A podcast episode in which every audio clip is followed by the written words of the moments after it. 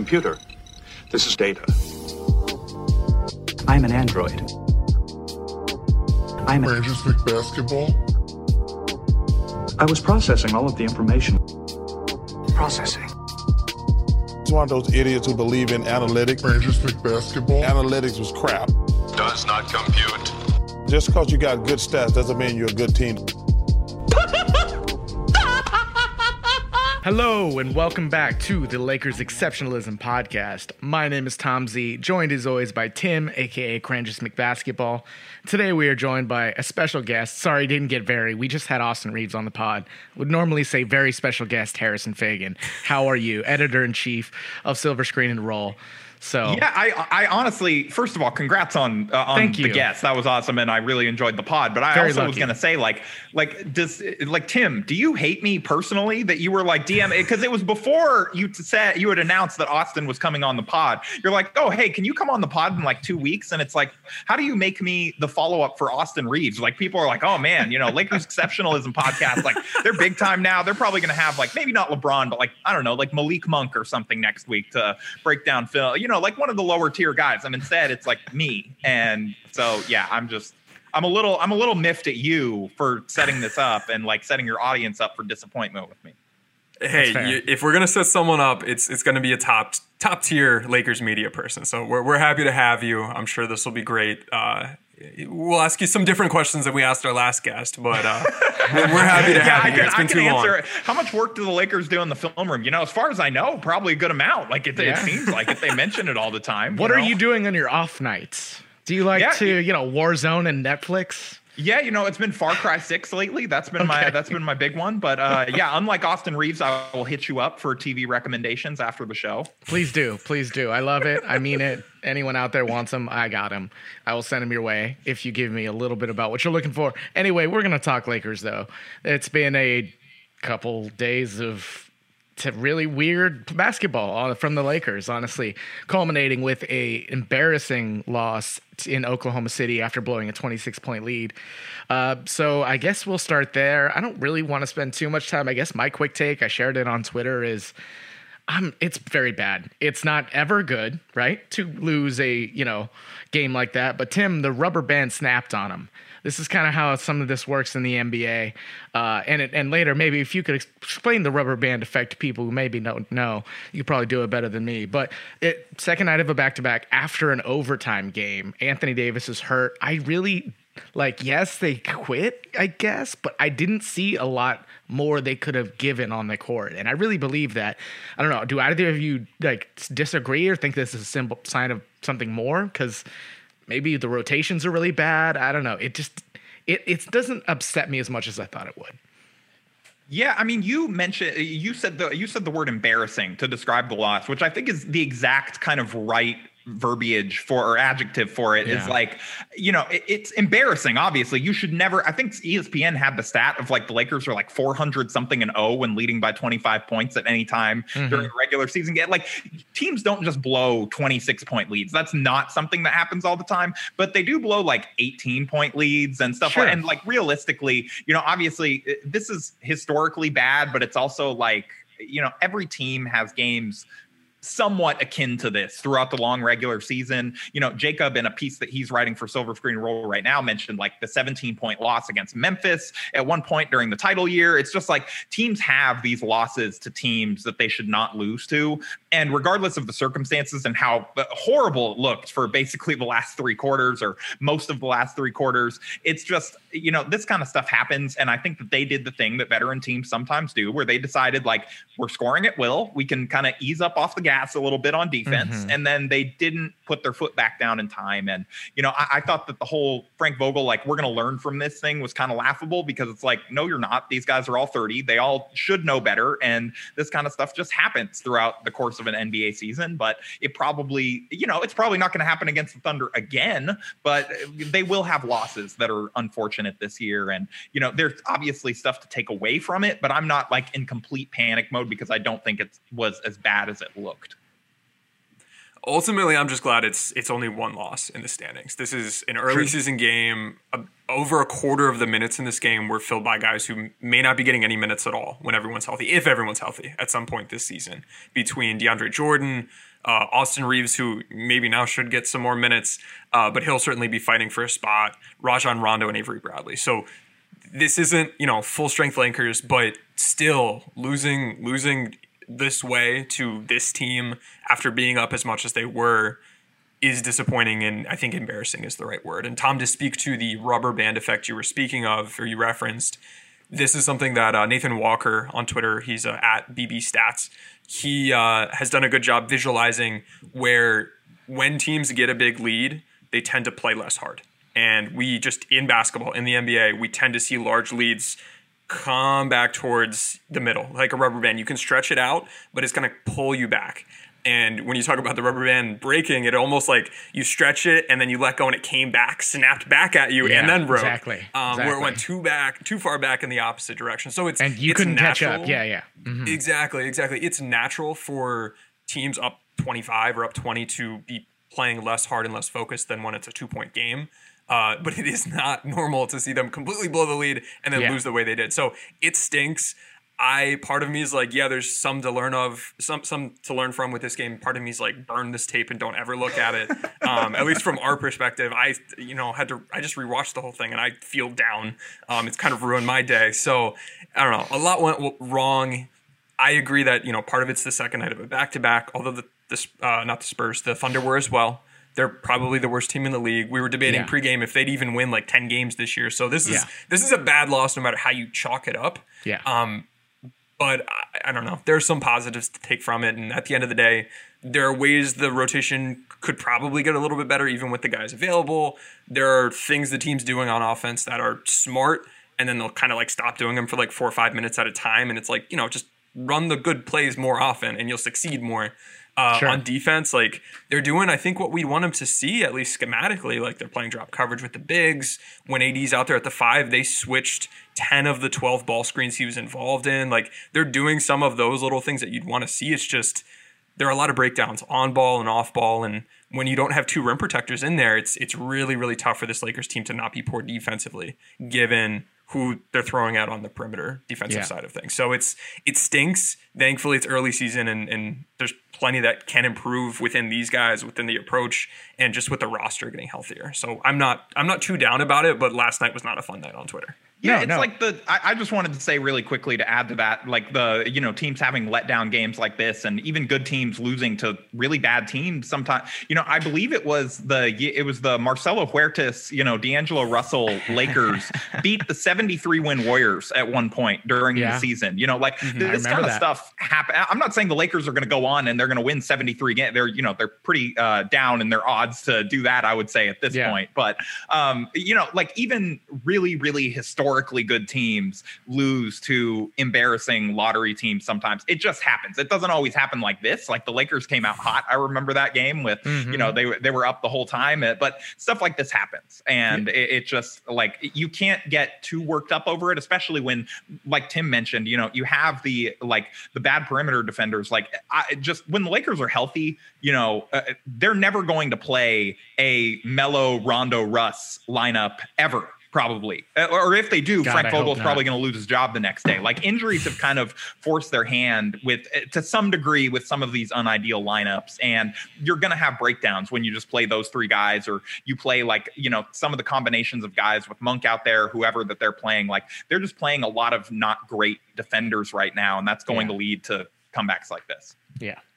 Yeah, no, and honestly, I wanted to say really quick that OKC is not as bad as I thought they were. I think Shai was awesome last night. I thought Giddey was awesome last night. And they might have something there, Tim. You were kind of uh, advocating for them on Twitter a little bit. And I'm not really trying to like say, look over here. This is, wasn't an embarrassing loss. OKC might be good. Secret I'm juggernaut. No, no, but I was impressed by those those two guys especially.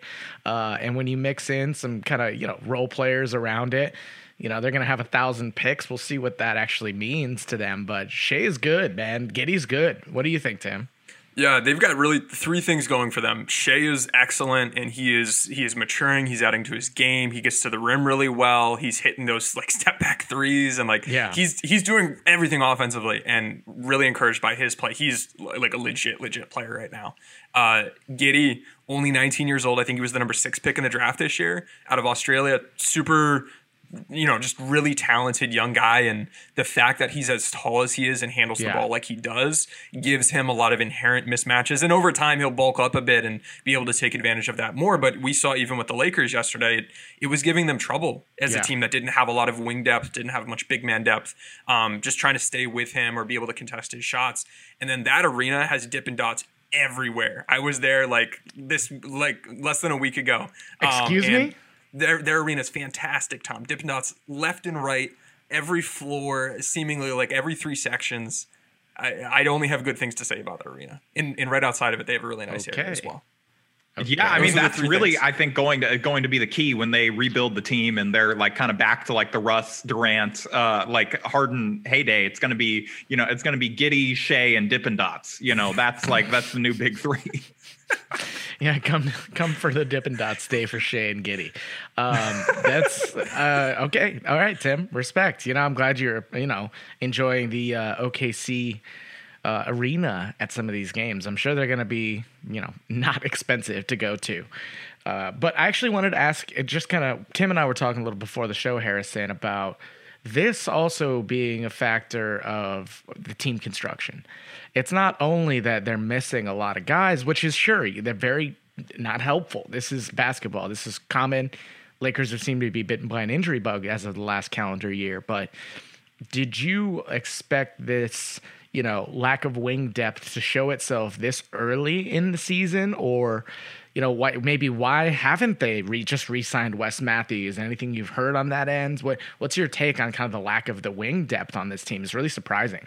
Yeah, the Wes Matthews thing is confusing because it's not just that like the Lakers didn't re-sign because you know he had he had an okay year last year, okay to bad. Like at times he kind of came on a little bit down the stretch, but you know that certainly was not a game that was going to get him paid by any means. But for him to be completely out of the league, like I just wonder if there's something else going on. I, I don't, I have not heard anything to this respect or whatever, but I just wonder like the fact that we haven't even heard any rumors of teams like working him out or being interested you know it, it just kind of makes me think that maybe he just is thinking about that he might be done like he just maybe doesn't want to play or, or you know there's something else going on. Like it, it's just it's confusing because for that reason just it's not just about the lakers it's that we've heard nothing about him at all. Good retirement you know eh, other teams interested going in for a workout. Oh here's a couple names to keep an eye on for this team's like in the buyout market or whatever. Like it's just like nothing on him a complete radio silence. And i did not expect the wing issues to kind of show themselves this early although in retrospect maybe we should have Yeah. you know i think that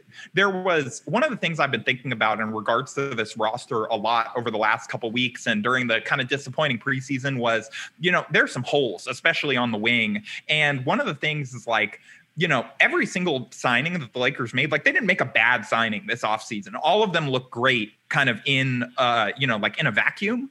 But in terms of as a cohesive team, like there's a pretty big hole here at the wing. And, you know, like uh, you know, our, our friend Darius Soriano was writing at uh for Silver Screen Roll last week about the Lakers kind of wing issues and how they could use like another bulkier forward, like a Markieff Morris type that could kind of play some of those like small ball four, small ball five minutes in a pinch, Yeah. has some toughness, has some like kind of bulk to them for these times, especially on nights when LeBron's sitting. You need a guy like that, I think, that they don't have. And I was joking with him, like for the headline, like, should we call this maybe the team shouldn't have built their, eh, maybe the Lakers shouldn't have built around 36 year old Trevor Ariza? Like, should that be the headline of this story? Because like he should not be this important to the team. Yeah. This is a guy, he has, I don't think he's finished the season healthy in three years. Like, has he played a complete season or anything close to it? And they should not have. I remember when they signed him, I was like, this is a great guy for like bench depth insurance type thing. And it seems like they were thinking of him as maybe a starter, like a guy who was going to play a significant role in the rotation, which I know that like you guys were a little higher on his signing and actually like kind of brought me around on some of the things that he had done last year. And, you know, he was a little better than I had realized. But, you know, just they should not, I think all of us can agree they should not have been relying on him this much Yeah. to kind of play for it to look this bad at times defense. Like Like he's not going to come back and just fix the defense. That's not something that's going to happen. No. He would help. it would, It- it'd it'll really help. It would help, yeah, it would help, but it's not going to like it's not going to solve like these kinds of issues. But the problem is that we put so much value on just him. And the point is, Yeah. this should have been somewhat expected, baked into who you're getting and why you're getting him at that price, right? And like he should have like this should be a guy that's like somewhat expendable. Like you should not Mm-hmm. need Trevor Ariza. You know, he should be a, a like a kind of you know like a nice thing to have, a nice player Mm-hmm. to have in your rotation. But it should not be someone that you're relying on to where it's like, oh yeah, I mean the Lakers are two and five, but they don't have Trevor Ariza. You know, like that. That's not something any of us would have expected to say. Yeah.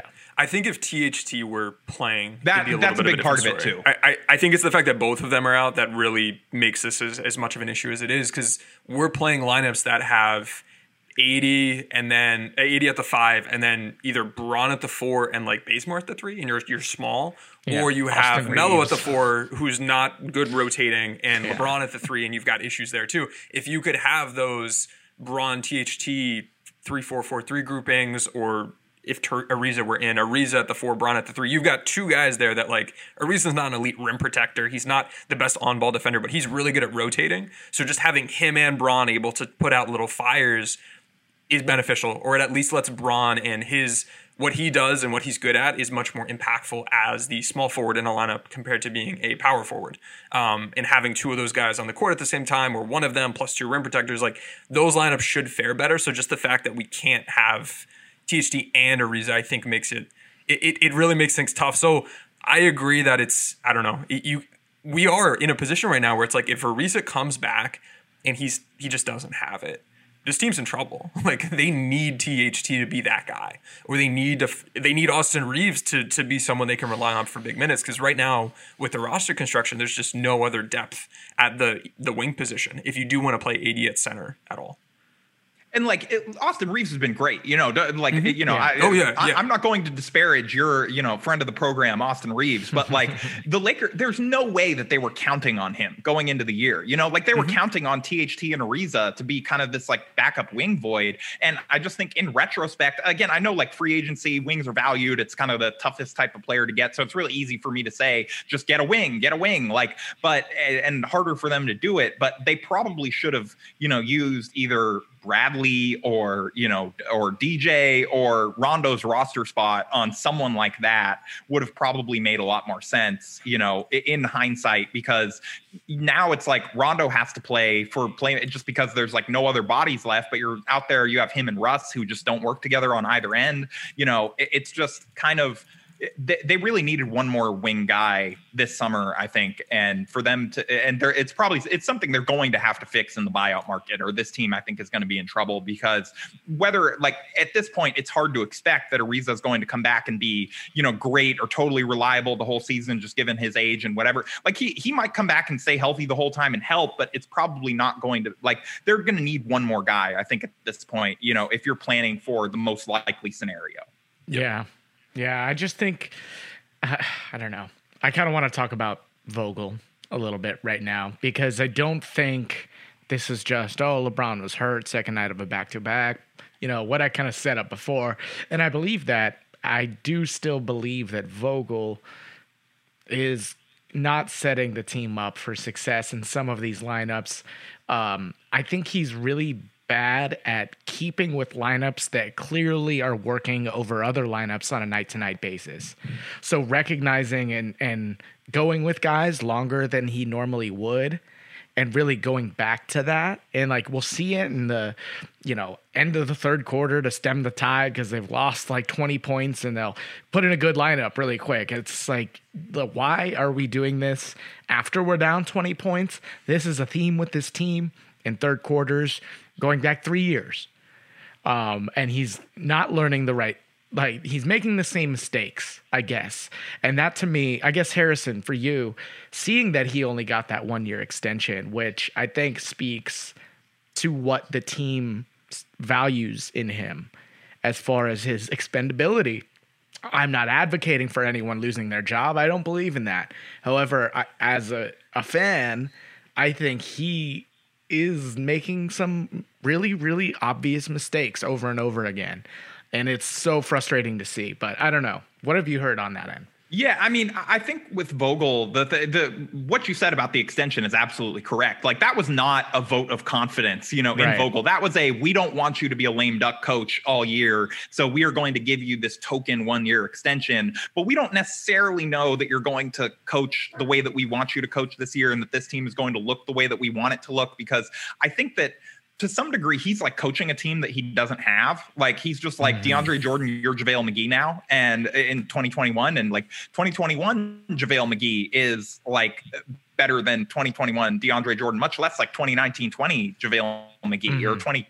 I for a time is 20. 21 22 now is where we are yes i'm like losing you know time is a flat circle in Yeah. uh in like a two year pandemic guys but Yeah. uh, you know i think that that was a certain lack of faith and that kind of showed you that they didn't necessarily think that this year was going to go great with him kind of coaching this kind of new identity that they want to clear they these multiple ball handlers they want to lighten the load on lebron they want to extend his career and that's pretty obvious from the signings that they're making and how many playmakers and scorers they're trying to add like i think that you know it's just it I'm not sure that Vogel is the coach for kind of the identity that they clearly want to shift towards. Like most coaches, I think, you know, most coaches, even the good ones, are good when they have their type of roster. Like they got to where they got because they have a kind of like a a single-minded vision of how basketball should be played, what works, what doesn't, what they like, what they don't like,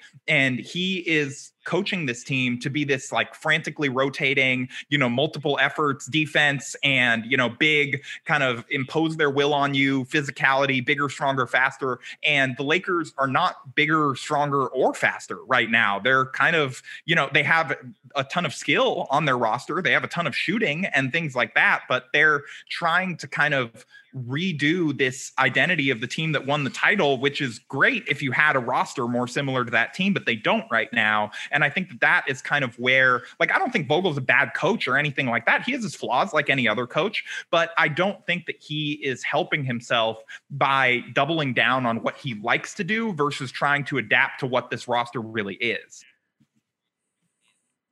and I think injuries are a big piece of that. And and the Lakers are in a position where if this roster is fully healthy, I think they can succeed Of much course, yeah. more to that vision that you're you're speaking about. Yeah. So where they are today, they have to decide, all right, are we gonna put a band-aid on this and just try to, you know, make this work with the same game plan, same strategy, even though it's not the best, or do we make a, a real change and you know install new behaviors, put some new principles in, and do something that might benefit us now but won't match what we're hoping we can be once we get some of these guys back. So it's in some ways it's a little bit of a tough situation, and I I think once THT's back, once Ariza is back, like if this roster is healthy, I think for the period of time that roster is healthy, this can be a top 10 defense. Right now, they're not close to that because they just have too many guys out there that just can't defend well.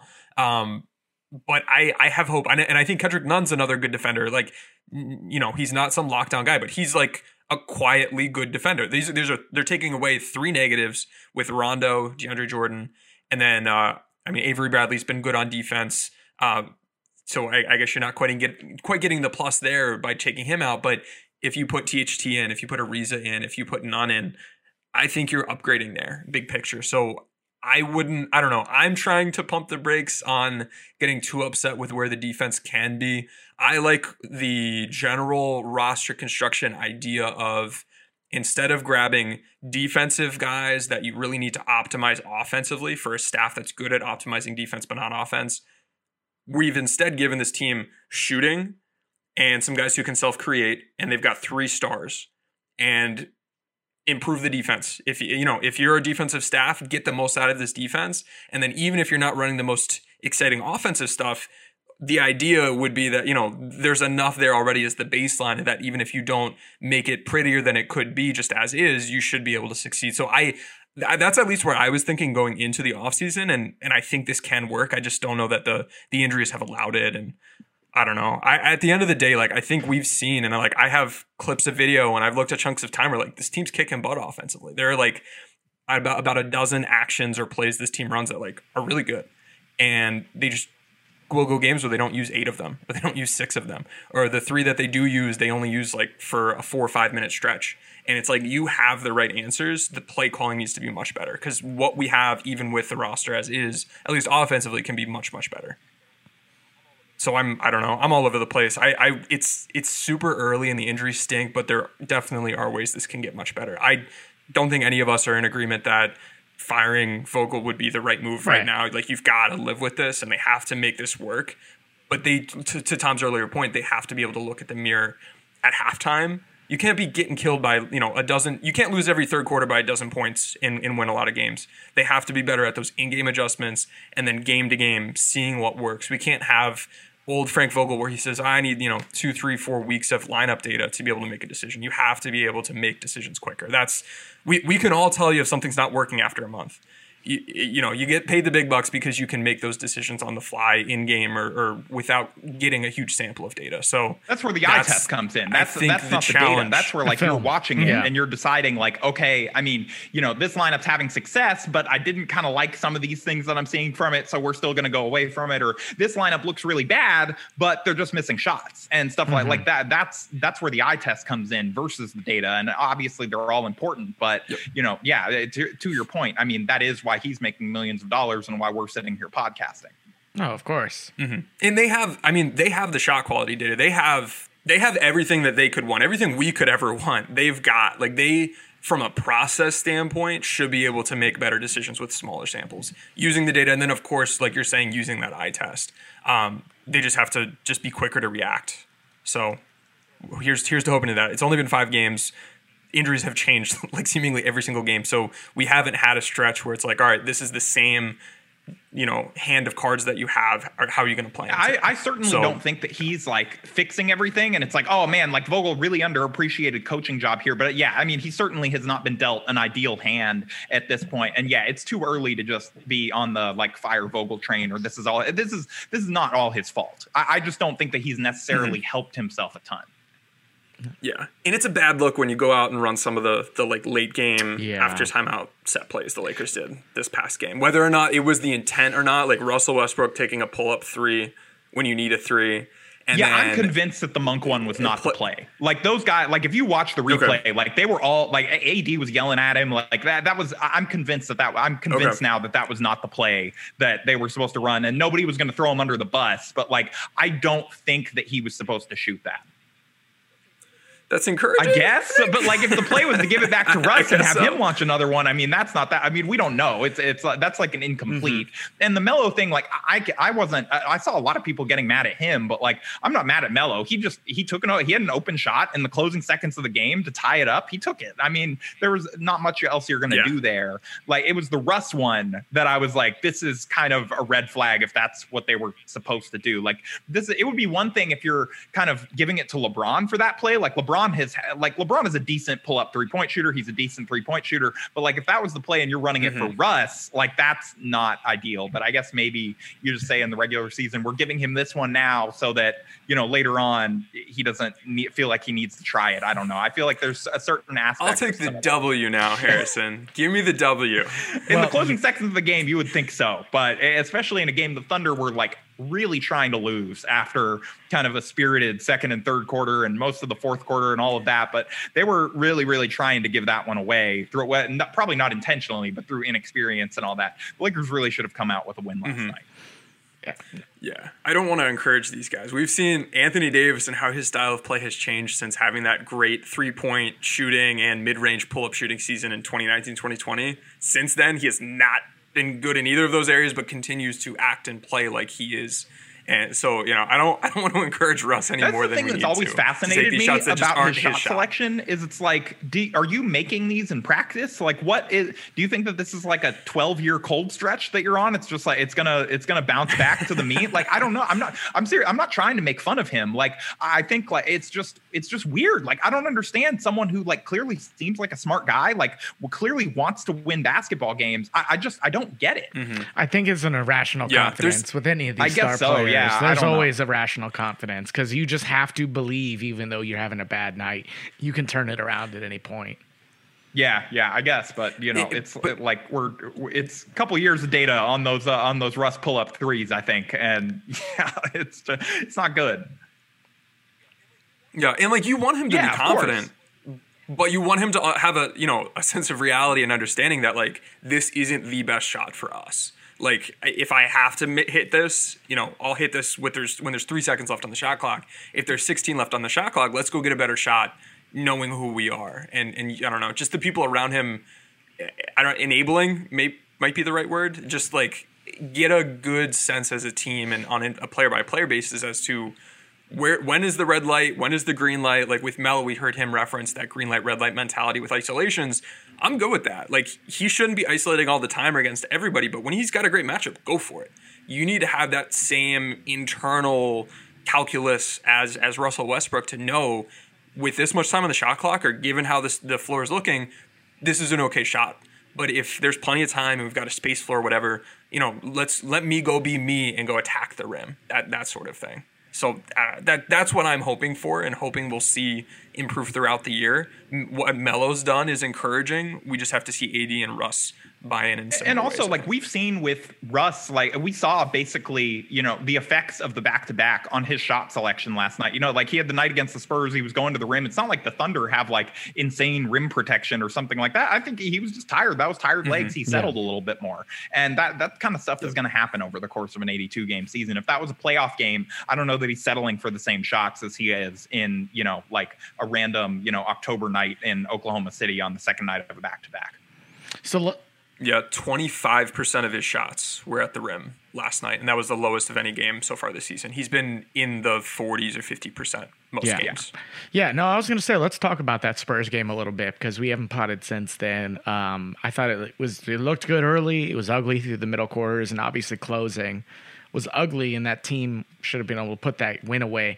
But I did think it it was the other side of the coin on this back to back. They showed grit. They got lucky with some missed free throws in the fourth, but I do think that they showed uh, determination and kind of a a um, what's the word I'm looking for? I don't know, a passion and a cohesion that this is the time to to lock things in.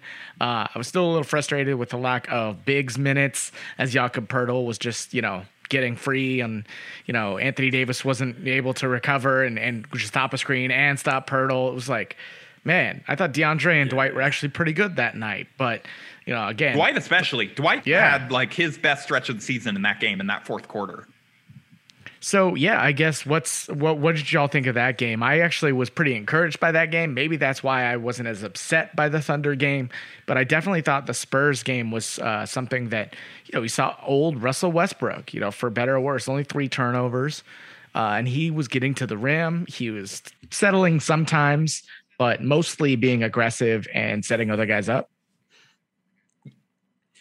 His percentage of the shots at the rim that game was the highest of any game so far this season. I think it was like 58 I test that or something not like surprising. that. I'll, I'll try to pull it up. yeah, and that's good and i you know we love to see that why i'm a little bit less encouraged is after going back and looking at the film there were a lot of plays the spurs were just going over on ball screens against him which is not the thing to do and is not what any of the other teams were doing on a consistent basis so the the spurs were running like the wrong defensive coverage against him and that just let him you know get attacking downhill. And to his credit and to the lakers credit they took advantage of that.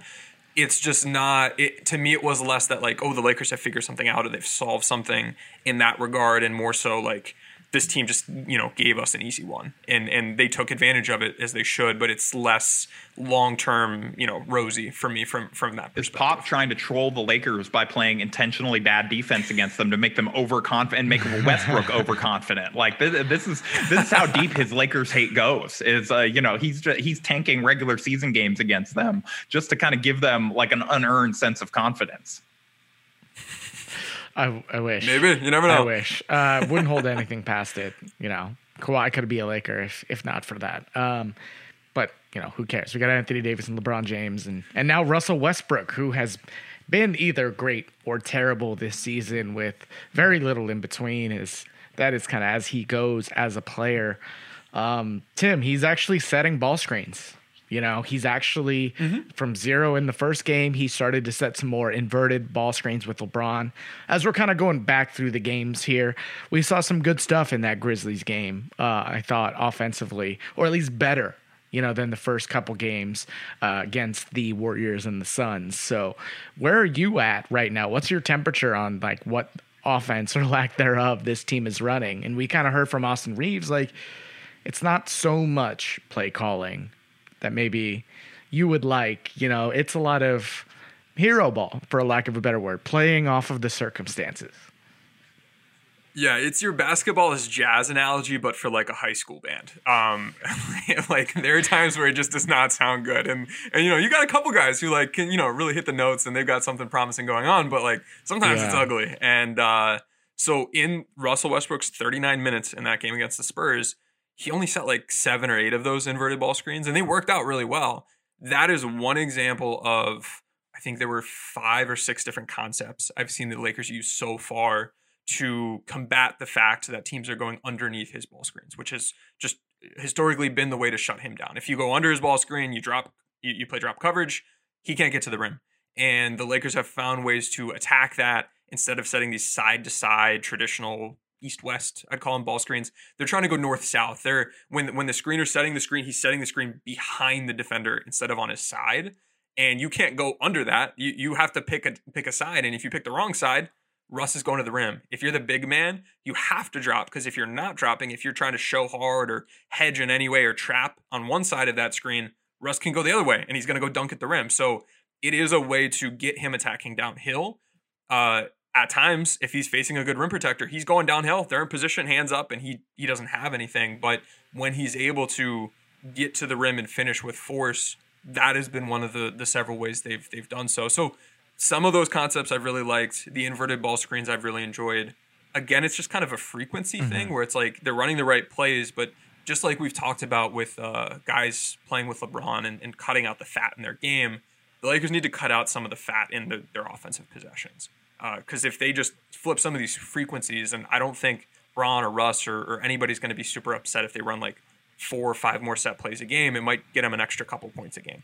Um, you know, I'm on more one end of the spectrum where I want more structure, and it can still it doesn't have to be call out a set play every play, but have some sort of concept going on. Go inverted ball screen because you're just generating advantages, or or have a LeBron AD ball screen, or just some of those things that like it's basketball. It doesn't need to be a set play where we diagram something up, but it's organized in some way, shape, or form in a way where you know where everyone's going to be. The reads are simple and you're just you know being you know purposeful about what you're doing so i am encouraged by what we've seen in that they're showing the right things they're just not showing enough of it and so far defenses haven't shut it down all that well so if they start showing more if we see a play calling switch for a game or five games or 10 games suddenly this offense is going to be popping off so they're it's there they just need to to reach more into the bag and, and pull out some of the tricks more often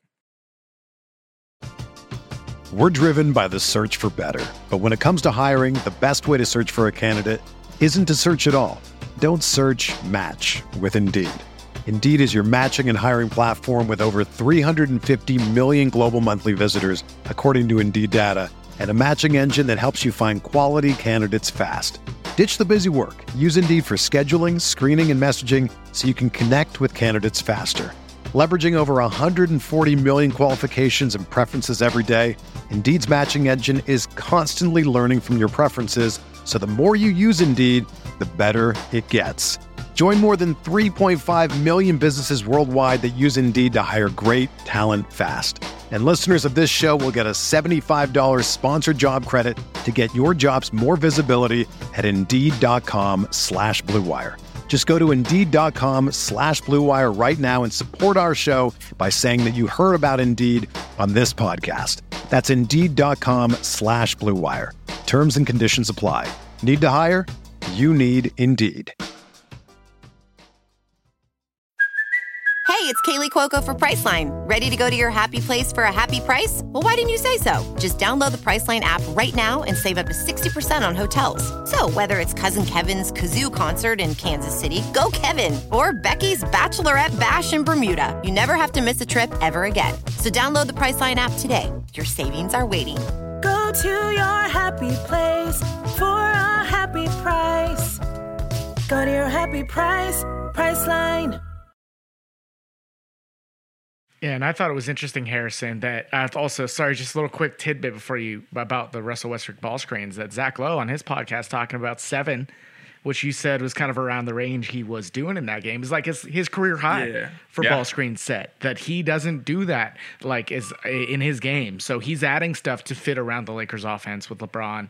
And I Mm-hmm. think that's a positive sign. I think there were good things to take away in these last like three or four games.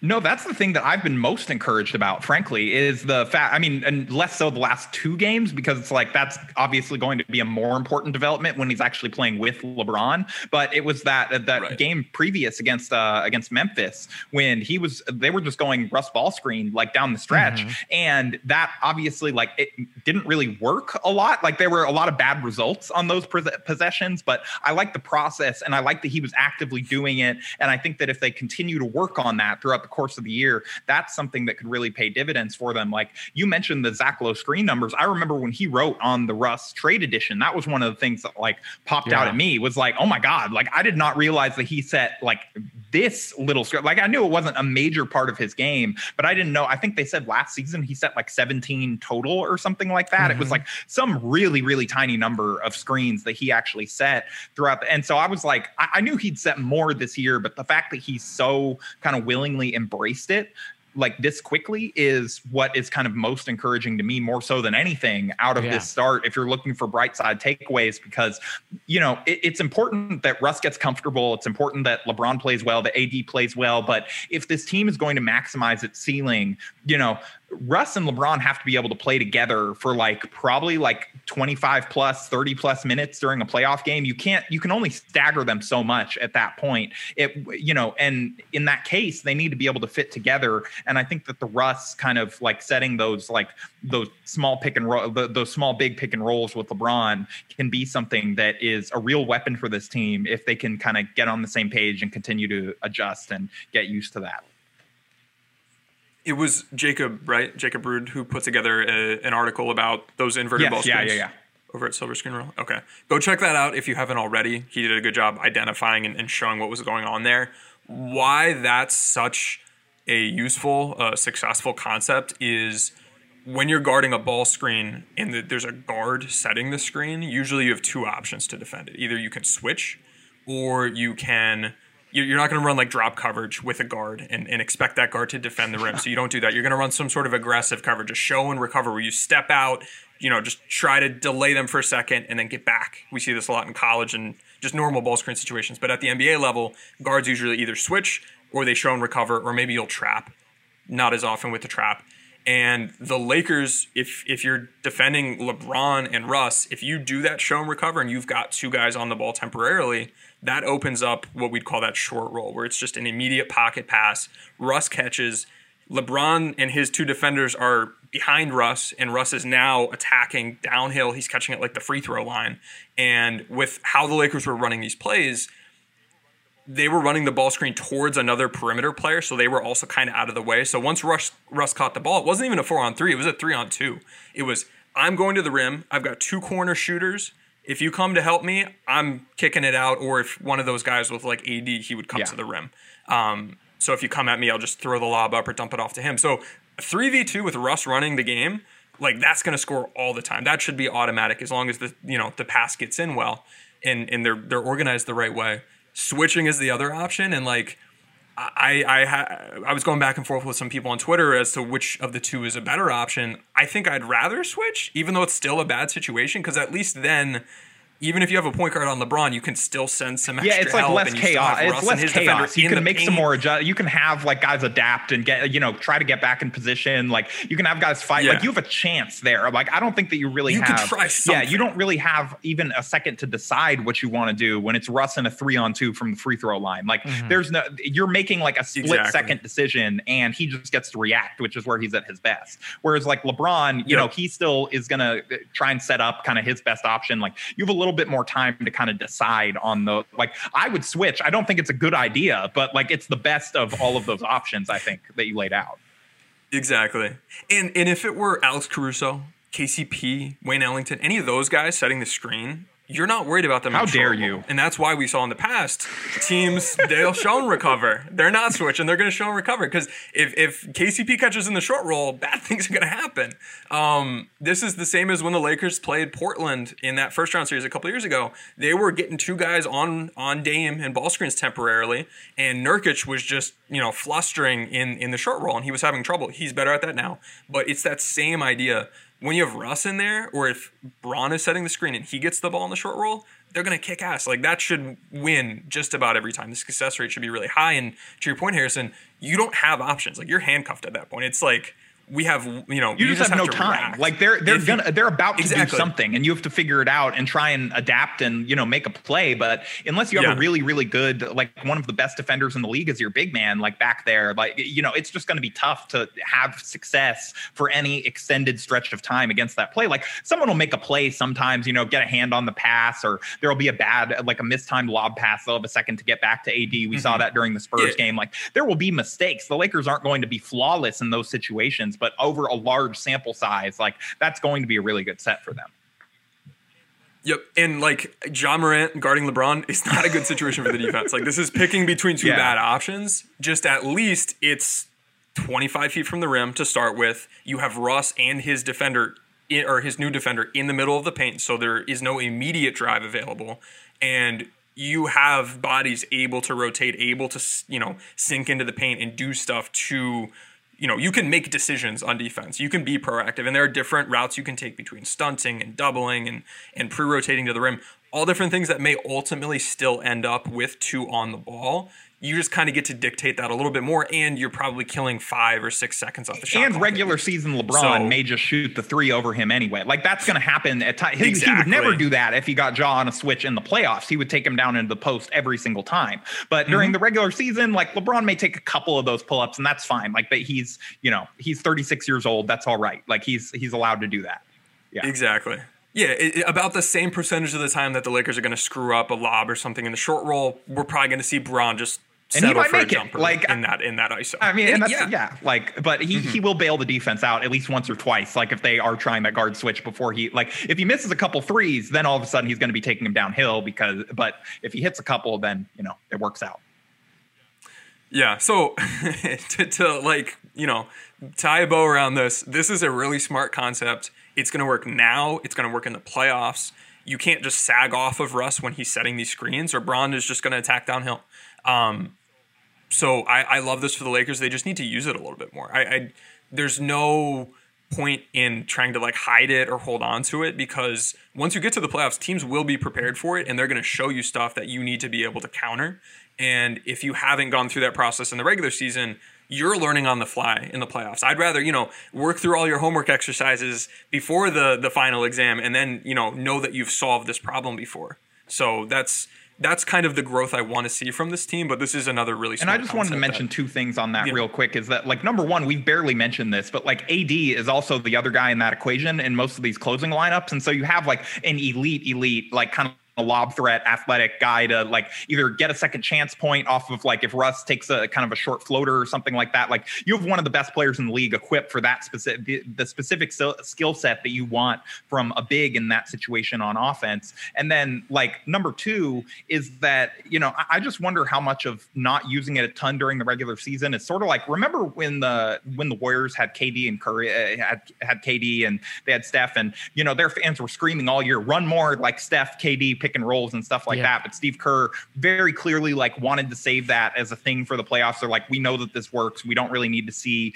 anything on it. I just wonder how much of that is like how much of this is that a little bit of like we don't y- you can say that but they may feel like you know well we have counters that we don't want to show or that we don't want to give teams a bunch of data on. Like they might say the exact counterpoint to what you said you know we don't want to allow teams to do their homework you know give them more film to kind of do that homework. We don't want to let them take notes into the test or something like that and you know that that may just be a philosophical thing where they're like we just don't want to overshow this in that scenario, and, and I think the Warriors are a little bit different because they're like, ah, we've got Star Killer, ba- you know, we, we have the Death Star. We don't need to show you Star Yeah. Killer base yet. Like that, the, the Lakers are in a little bit of a different situation in terms of how the offense is performing. But uh, I no, I think that's a fair point, and, and really what it would come down to is if nobody's showing anything early. Once you get to the playoffs, you just need to be able to adjust on the fly. And if you are seeing new things, you need to have tactical strength and confidence and prowess in your staff to make the right decisions and be able to communicate that to players and players execute something that they haven't executed before. And so I don't feel great about the Lakers in that situation. I would prefer they just have all the answers ahead of time and be prepared and then just adjust based on things that they've done already. Because um, I think at the end of the day, there's no real solving that concept. I think if it's something that like it's like a trick play that like once a team sees Yeah. it, it's, you know, you can shut it down. This isn't quite that. So I think this can be a real staple of the offense that I just I think I would love to see them get more reps with because I think this this if they're going to be dominant or go anywhere in the playoffs, they're gonna have to do this well and often. Um, Well, they yeah, went from they, not they- you know they it at got all. three games with Russ and LeBron, so like I think at some point we'll probably see Yeah. more of this, regardless. Yeah, for sure, for sure. Uh, yeah, we went from seeing them not do it at all in the first game of the season to starting to do it regularly. So there's there's positive movement there in that direction. Um, so Russ is Ca- going to be Karl Malone by like game 53, just like all screens for LeBron all the time. You mean Bruce Brown? yeah, there you go. Yeah. I would like to say Russell Westbrook is tied for third in Kobe assists right now per PBP Brought Mamba mentality back to the so Lakers. there's okay, there is definitely something that and I guess I'll I'll throw this in. The Lakers are exponentially more vertical threat this year. Part of it is uh, a healthy Anthony Davis. Part of it is Russell Westbrook throwing lobs. Rondo's back throwing lobs. They're not always great lobs. Most of the time, they're pretty good though. I think Russ can get the ball to AD at angles. I think you know, AD is an athletic catcher. He's got a couple turnovers throwing some stuff to Dwight Howard, and Dwight was like, "No way he's gonna bend backwards and catch that ball, land." And and you see Russell Westbrook get frustrated by that and shake his head up the court. I remember this possession vividly. Uh, but Anthony Davis is catching this, spinning, putting a guy on his back, dunking there's positives with Anthony Davis and Russell Westbrook too that I've seen over the last couple games, and um, I mean it's not good that LeBron's missing time, but I guess that's uh, that's something else positive to take away. That Anthony Davis and Russell Westbrook seem to have a better chemistry on the lobs, and even DeAndre Jordan's been getting into the mix lately. Yeah, I'm with you. Just chemistry in in this situation means know how high I Yeah. can throw lobs. Like know if I get if I need to throw it, you know, put it on a spoon, or if it can be like we're throwing a football Yeah. out back and just you know purposefully throw me bad balls so I can make OBJ catches. and I like think that. sometimes that uh, like that was one of the subplots of the 2019-20 season was Yeah. like guys would throw lobs to JaVale or Dwight that you know AD would have gotten, but they were like, "Oh yeah, that's right. That's not AD rolling down the rim, the, uh, rolling down to that." Like that's almost like I feel like a muscle memory mm-hmm. thing where you mm-hmm. get used to having like this huge, gigantic, ridiculous catch radius, and then it's like, "Oh yeah, like I kind of have to basically put it in the basket for Dwight at this point in his career." Mm-hmm. Yep, but I, I mean the team's throwing more lobs, and I love it. I don't know what the numbers look like. I don't know if big picture it's worth the turnovers we've seen so far. Yeah. It- you know, at least so far. In the future, as they continue to fine tune stuff, I'm sure it'll get better. But that, and then also the throwing really long passes after like free Right. throws or inbounds. That has resulted in a lot of turnovers, but also gets the Lakers some easy buckets. Those are the two things that at some point I would love to do some video work and see like what you know what's the success rate on this. Um, because there could be a point where it's just not worth it. Uh, but you know, it's a lot of fun highlight plays, and, and I'm still enjoying. Seeing Yeah, it this so is going to be a high turnover team. I don't know if either of you feel Yeah. differently, but I, I feel like that's just part of it with a team that's trying to play this fast. So like you have more possession, so that's going to raise your per, your turnovers per game numbers that kind of everybody looks Mm-hmm. at. That's going to raise that up, and they're just they're trying audacious things to get easy baskets and stay out of the half court. That that's going to lead to turnovers at times, and I think sometimes, especially on those long passes, that's not as damaging as like a turnover in the half court, just because your defense is basically already back. So at least it's not it's not like quite the same, and I don't think that it will be as bad as like the numbers kind of look necessarily. Sweet man.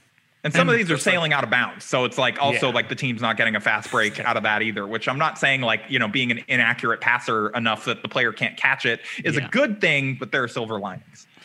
Uh, Harrison, really quick before you go, what have you heard lately about some of these injured guys and any updates on their status or anything coming out lately that's indicates maybe some close returns for any of them?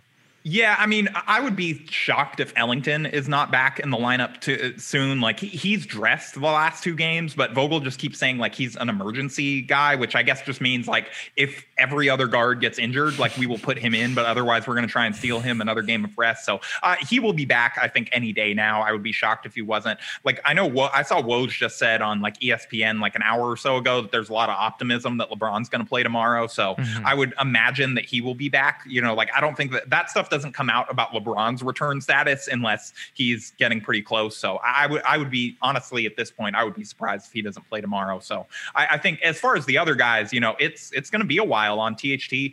Nunn the kind of tenor of the talks about Nunn makes me think that it's going to be like a little longer. Like that he went from like I think it was Okay. an ankle to he went to bone bruise, and Frank Yeah. Vogel's calling it a big loss, and like that kind of stuff. That makes me think that one's going to be a little longer, and I'm not sure when they're going to be getting Nunn back. But I think you know LeBron being back, Ellington at least being another option for the team, Yeah. even though he wasn't great during the preseason. Like they're they're starting to get bodies back, and you know it seemed like that AD knee thing was you know not a whole. That was just a knee to knee contact that felt really bad, but ended up not being too detrimental. So hopefully he's all right. And yeah, I mean there are going to be injuries and stuff this year, but I, I think they're getting closer to healthier. At which point we can really start to judge this team and kind of how they're approaching things and what things look like as we get a larger sample size and guys get healthy. But like Ariza and THT are going to be out for you know like months. Like that's you know uh, they Yeah. they had surgery. Like that's just a thing. But you know maybe THT working on his left hand during this time. At least he can do It's true. cardio. He's not going to be in NBA shape, but it, that may be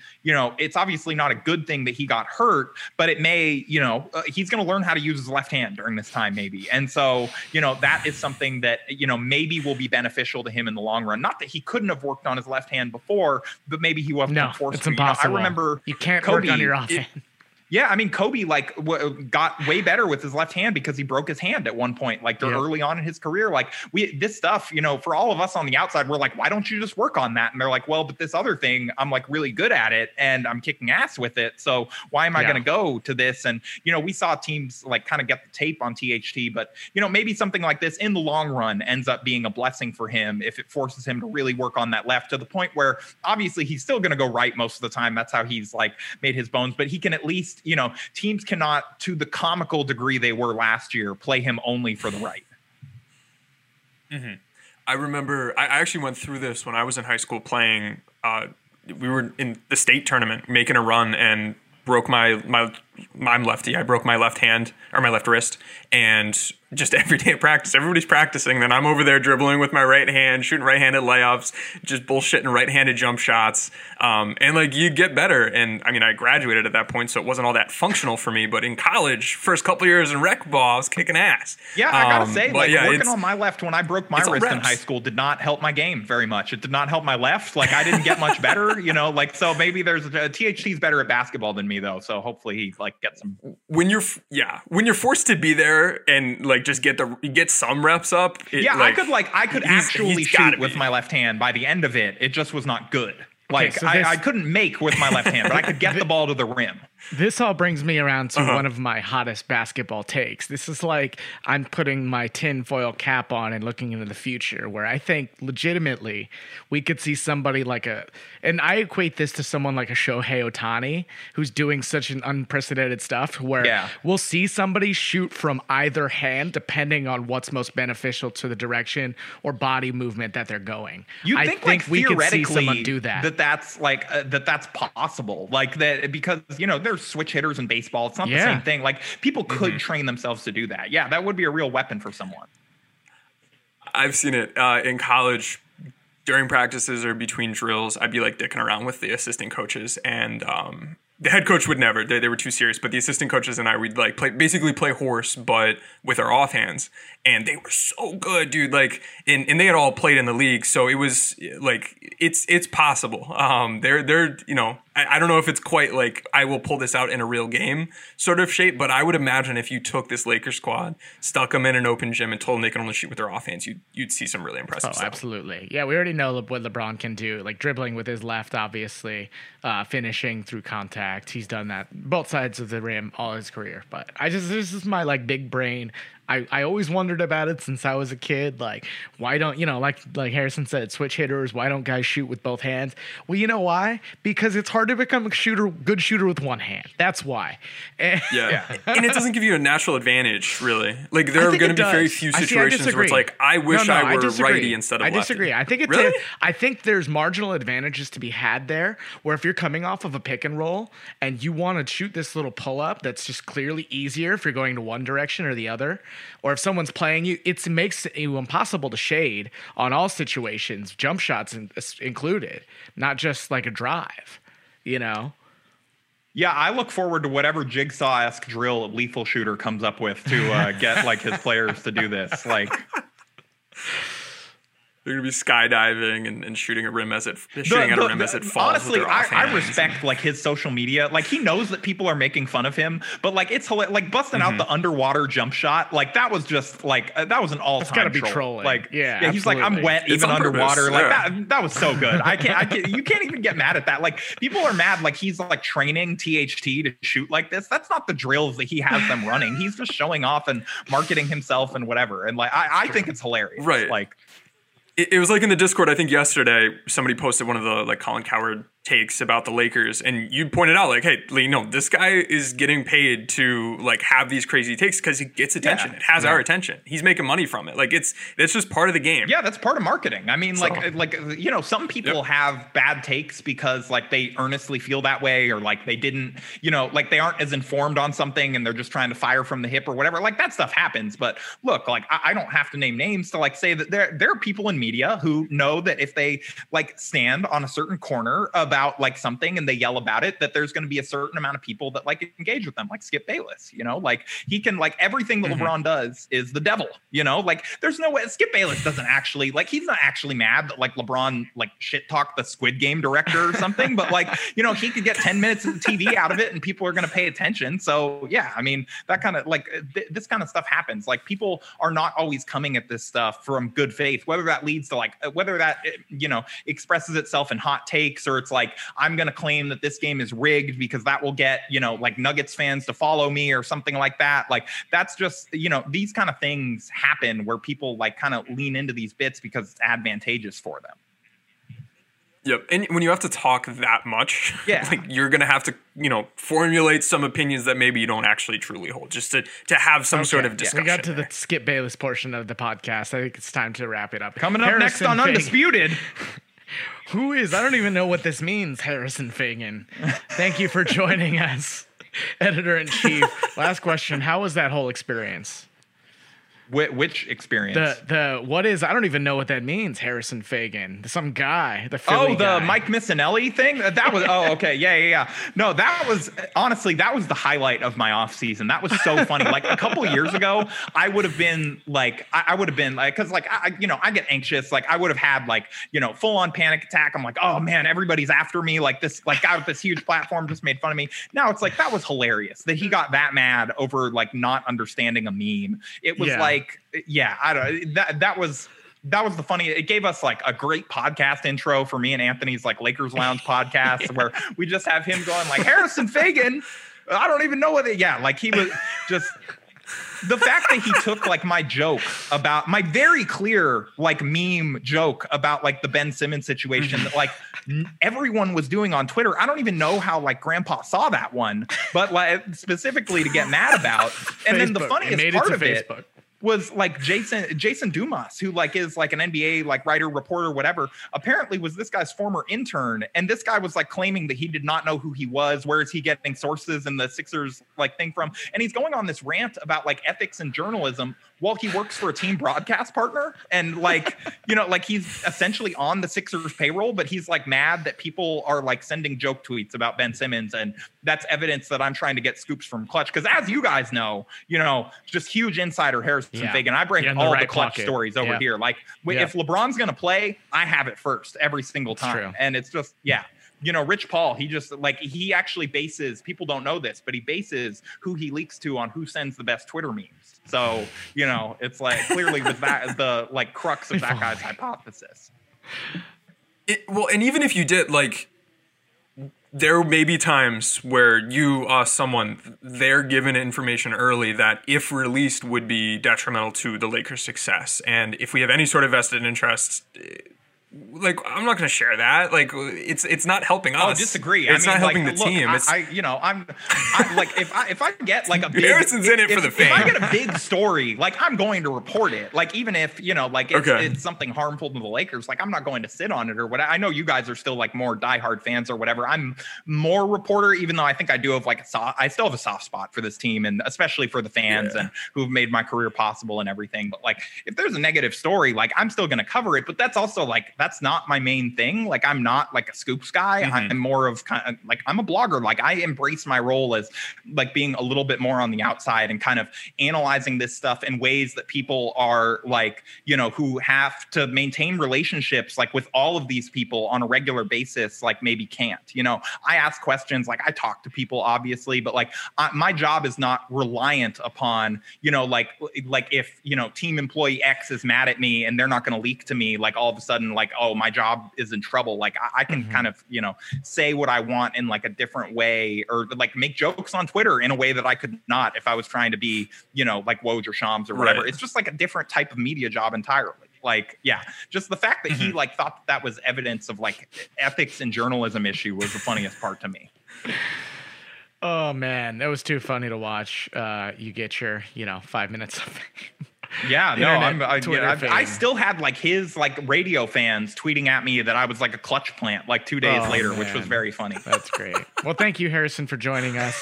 Um, you got any other stuff coming out this week? Uh, people should be on the lookout for. No, I mean, uh, Rich Paul will let me know my schedule, you know, tomorrow or whatever for the rest of the week, and you know, it just whi- which memes I have to send about the Simmons situation. No, I mean, we have uh we have some good stuff coming up at Silver Screen and Roll. We have uh like Jacob's writing a story right now that I was uh, I'm in the middle of editing on uh you know like why it's not really it's sort of some similar stuff that we talked about on this pod, but like why it's not time to panic about the Lakers yet. And there's like a lot of context here that I think is going missing, and like you know everyone being mad on Twitter after a game or something like that that you can extend upon an article. You know, Darius has something coming on kind of the Lakers six men and them having more scoring punch off the bench. And, you know, we, we have some good stuff. I've actually been, you know, really happy with the staff that we've put together. We have like kind of deeper, more thoughtful columns coming basically every weekday now, which is something that was really important to me as I look to kind of overhaul the staff going into this season. And, you know, be, we were able to bring some contractors back and, you know, on staff and on payroll. So, you know, I'm excited about that. Dr. Brar had a great thing on today on why, uh,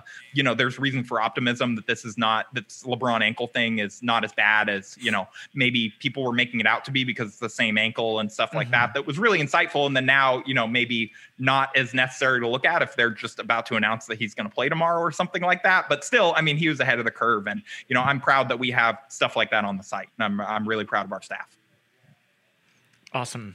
Yeah, your go-to resource for fans. I just in, and I do really appreciate like the the depth of the pieces, and then just the fact that you've got. It's not just like here's what they said, here's what's happening, you know, game recap, here's what went on. There there are those like we're gonna deep dive this player, this situation, or or or like the medical stuff, like you mentioned. Like it's very timely, and it's you know these are questions we all have, and none of us have this background to be able to answer the questions. So having that kind of personnel dedicated to the team that we follow is is fantastic, and we really appreciate the work that you and your Yeah, team I, I do. appreciate that. Just last thing for me, I just want to, I just want to say, like, I just always want to give people that click on one of our stories like a reason to feel like they went to our site versus, you know, like going to, you know, like a general NBA site or some other competitor or something like that. Like, I want people to feel rewarded that they like went to this homepage and feel like they want to come back because they're like, I got some good information from this. Well, you are the Lakers blog referenced most in the Lakers Exceptionalism podcast, so thank you for that. Uh, that might that may or may not be because some of my staff members are in there, but I'll, I'll still I'll take it. well, thank you again for joining us, man. Go check out all Harrison's work and everyone at the very talented team at Silver Screen and Roll. And uh, Tim, we'll record another one here soon. Hopefully, we get LeBron back and see some what, what this offense could look like because it hasn't been great lately. Yeah, and if the offense needs new ideas, I uh, just today commissioned three songs to be created uh, that we are going to, you know, LeBron came to LA to make movies. Well, we're going to have a nice musical here on the Lakers Oh, my Exceptionalism goodness. podcast. Tim about went to Fiverr to get schematic roles. concepts. He, you told me this before the pod. I didn't realize that you were like going to announce it on the show today. That you had these like songs in commission, and you're just ready for the team to play better offense to uh to like knock them out. This is great. I'm great. so scared. It's it's going to be great. Well, if they come out before the team starts playing better offense, we can take some credit and be like, you know what? It was it was the the frozen rewrite that those Lakers sex pod guys put together. That you know. All right, spark- time to end spark the pod. All right. Oh my lord. So be on the lookout for that, I guess. I don't know. We'll try and drop it here at the end of the pod sometime. But uh, until then, we'll talk to y'all next time.